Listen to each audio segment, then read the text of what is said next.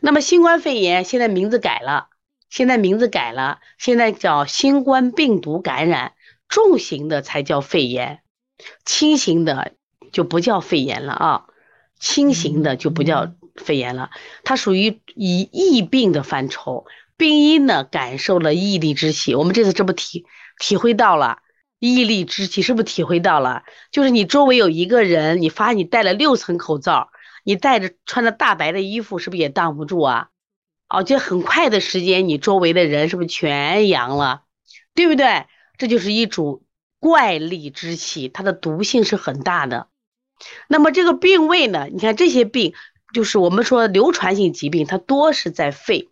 你看这个病也是在肺，与脾胃的关系密切，涉及其他脏腑。我们有体会，这一次呢，很多人好了以后没味觉，没有嗅觉，也没有味觉。哎呀，不想吃嘛，啊，胃口不好嘛，对不对？对，在肺与脾胃关系密切。这个病机主要跟湿有关，或寒或热，虚实夹杂。我们经常说。北京的毒株和这个陕西的毒株，陕西的毒株和广州的毒株都不太一样，对不对？但是呢，离不开一个湿字。在这个病程里边有四个期：初期、中期、危重期、恢复期。对，没有味觉，是不是？今天这个今天这个课呢，大家真的可以分享一下，我们让更多的人了解这个病完以后我们怎么去护理它，看看自己的舌象。好不好？哎，看到了王淑萍，所以可以分享给你的朋友和你的家人，可以让家人来进来一起听听课啊。因为每个人都是都有这种体验，我们都阳了嘛，都有这种体验，所以这个时候你去真正感受到中医能对你的好。然后因为这个病还没有过去，所以我们现在要学很多中医的方法，让我们未来的康复变得更好啊。来，我们来看。这个人是谁？这个人叫童小林。这个叫童小林，是国家中药管理局专家组的组长，中国科学院的院士，也就是我们学中医啊，学到了最高级别，中国科学院的院士啊，中医院士童小林。那么童小林院士呢，对妙妹要来帮尼康学习，欢迎妙妹啊。那么。把这次疫情定性为寒湿疫，因为它的发源地是从湖北来。我们说湖北、湖南这个地方，我们说寒湿疫，当然是广州，它就属于湿热了啊。当然也有一部分广东人，他也是寒湿。你别看他在广州，因为长期吹空调、长期吃寒冷食物，他很多也是寒湿疫。所以说这次疫病疫病定性为寒湿疫，把这三个字打出来。大家打出来啊，寒湿疫。对何立成啊，昨昨天我给何立成汇报一下啊，昨天我在课上推了你推荐的十三推啊，十三推。那么今天就有人给我反馈，他用十三推推完以后效果挺好的啊。好了，这个病位在肺脾，波及心肝肾，病机以寒湿伤阳为主线，看寒湿伤阳为主线。兼有化热、变燥、伤阴、治瘀、闭脱等辩证，就它会有辩证。所以最近我们老看到一些这个人，我已经阳过了，但是可能突然死亡。讲了一个清华大学的这个教授，才六十岁，他阳过以后呢，觉得身体也挺不错，也没什么症状，就赶到这个昆明去参加学术会议，回来以后就是辩证产生啊。然后就突然死亡了。那么这个童院士呢，将本这个病分了四期，我们来看一下这四期的舌象。他说初期，你看看你符合不符合啊？你符合不符合？初期寒湿瘀阻，进而伤阳，舌脉可参，有什么症状呢？恶寒发热有没有？干咳乏力有没有？顽皮呕恶便溏，当然不是有的人都一模一样的。我们最常见的，你突然觉得发冷了。我们很多人是突然觉得发冷了，我怎么穿个衣服？我觉得还冷。哎，他咳是一般发病后的第二天，先是恶寒发热，对不对？都都刚开始症状都很像，是不是啊？我想问问南方的你，你发病的时候，你是先有乏力的，先是恶寒发热，先是怕冷的。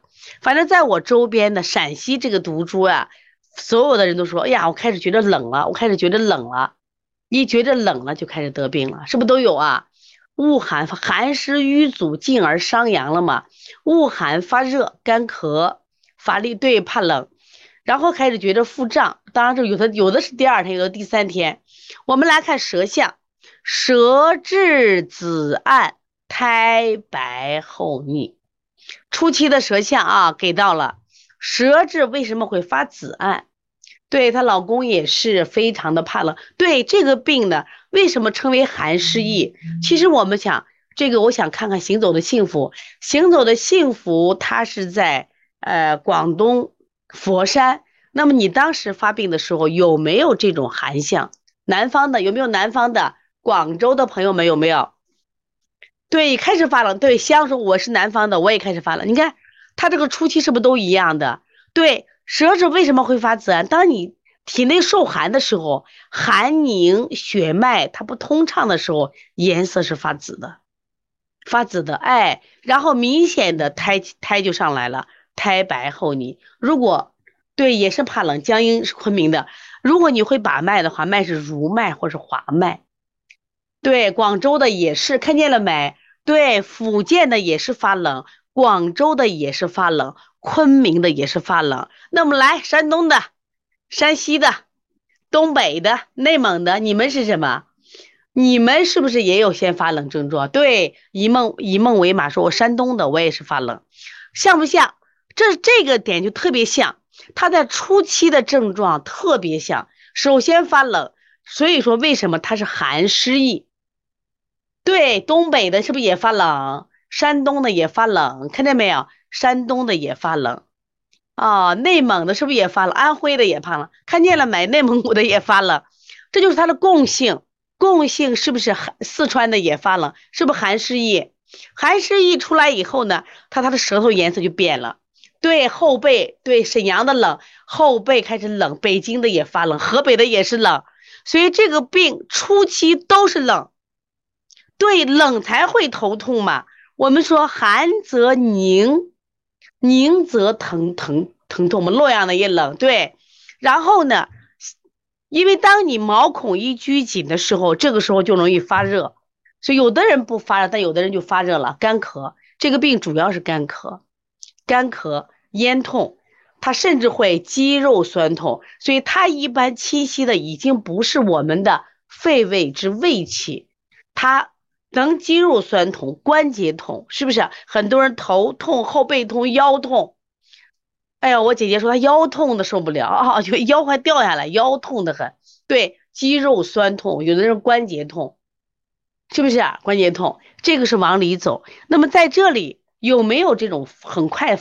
化热的有，也有很快化热的，对，一般都是舌质紫暗，舌质为啥？它一寒，它颜色发黑了，对，然后呢，苔白厚腻，那么也有在初期很快就舌红苔黄、脉滑数的，这一般有一个词叫同气相求，把这一个字打出来，同气相求，这个按摩筋骨理疗可是一会儿发热一会儿发冷，这就是恶寒发热，就是这样子的。同气相求。好了，如果说你平常体质是寒的，那么他这个病情就往寒中走发展。如果说你这个你这人体质平常偏热，注意他是往热的方向发展。同气相求，这个一定记住啊。平常你这人体寒，他往寒的方向走，他本来出现初期的都是寒。你看，都是我们都是怕冷，怕冷，不管是南方的、北方，我们都是怕冷。那么，如果说你这个人平常就内热的很，这时候同气相求，你的病就往热的方向发展了。好了，这就出来问题了。刚开始我们都一样的症状，但是后期的发展是不一样的。有的人继续往寒湿走，有的人继续往什么呀？湿热就走了。这个脾胃脾鼻炎加脾胃，他说他烧三十八度二度没有感觉，进入冬天开始喝藏红花做艾灸有关系。对呀，阴虚火旺的会不会症状减轻或者不明显？寒往寒走，热往热走，所以这叫同气相求。好了，好了，这个时候中期的舌象其实就开始有变化了。中期的舌象，如果说你这人体寒，那么这个时候可能你的舌苔会更加的白腻，会更加的厚。那么如果你热，是不是热？这个时候舌红、苔黄腻或苔黄燥。如果你高热不退，你看身热不退或往来寒热，刚才有人说我一会儿冷一会儿热，是不是往来寒热？是不是这个咳嗽都是干咳多？一般痰多的不多，那后期会有，早期的时候它都是开始热，热的时候开始胸闷憋喘。注意啊，我们一般来说，一般来说，一般的感冒它不会出现胸。闷喘憋，注意这个新冠感染，它会有胸闷喘憋，所以它这个病为什么在早期的时候都非常害怕，会引起这种白肺啊白肺。对，北京北京第一天咽干，第二天发烧不冷。若水说小柴胡汤，你看若水呢发现了问题了啊。往来寒热了啊，可以用小柴胡汤。那中期舌象如果说出现了舌红、苔黄、燥腻，你知道勿忘初心说为什么难咳？因为它真的是燥咳，他就那么一口小痰，你就咳不出来，知道吧？啊，有的人是不咳嗽，鼻涕多白滑，那么说明你的鼻子是你的一个什么病气的散发点，这每个人还不太一样啊。比平常哪个地方弱，哪个地方他这个发病就比较重啊。脾胃虚寒的人，脾胃中毒比较明显。你像我这边呢，因为我老讲课，我明显的这个嗓子干扰比较厉害。虽然没有刀片嗓，但是一直持续就是他嗓子不是很痛快。这个小儿推拿说，我们江西这边全是没劲儿、干咳。这个病最大的特点叫乏力，昨天我讲过了。因为这个病一定要重视，一定要重视，它是心肺、心肺两脏都侵袭。注意啊，为什么乏力都是有轻微的心肌炎？我们一般的感冒它不对心脏不侵袭，但是新冠病毒对心脏是有侵袭的。对，这个说沐雨说，我就刚开始咳嗽有白痰，一点都不难受，说明你没有气紧这个情况。你如果你有气紧的话。你就会有难受啊。岁月静好说，当天晚上就发烧，紧接着咳嗽，黄疙瘩痰，不出汗。你看，他就是一个原来体热的人，多快，就当夜就转变成什么呀？就是热痰了啊。这个江阴小儿推拿说是十天了还会乏力，对呀，咳嗽可以吃药啊。来，我们来看，我们看重症期的舌象。重症期你有什么症状？注意啊！如果我们家有老人，一定要注意。最近我们也可以看很多的院士，他们都活到九十多岁。如果可能没有这场感染，他们也许还能长寿，是不是啊？最近呢，我们也看到葛优的母亲，当然九十四岁了啊，这也去世了。这个谢芳的爱人张牧，著名的导演，那么也九十四岁了去世。然后可能如果没有这场病，他也许。他的生命力会更能更旺点，所以对于老年人啊，当然也有年轻人，你看有六十的、四十的年轻人也有，所以他们如果出现了呼吸困难、气喘，哦，甚至烦躁啊，我觉得烦躁对，其实血氧低会烦躁，你注意啊，烦躁，如果有烦躁不好，来有没有烦躁的？有烦躁的不好啊，一定要注意。就是其实我们说烦躁，一种是有热，另一种血氧低也会烦躁。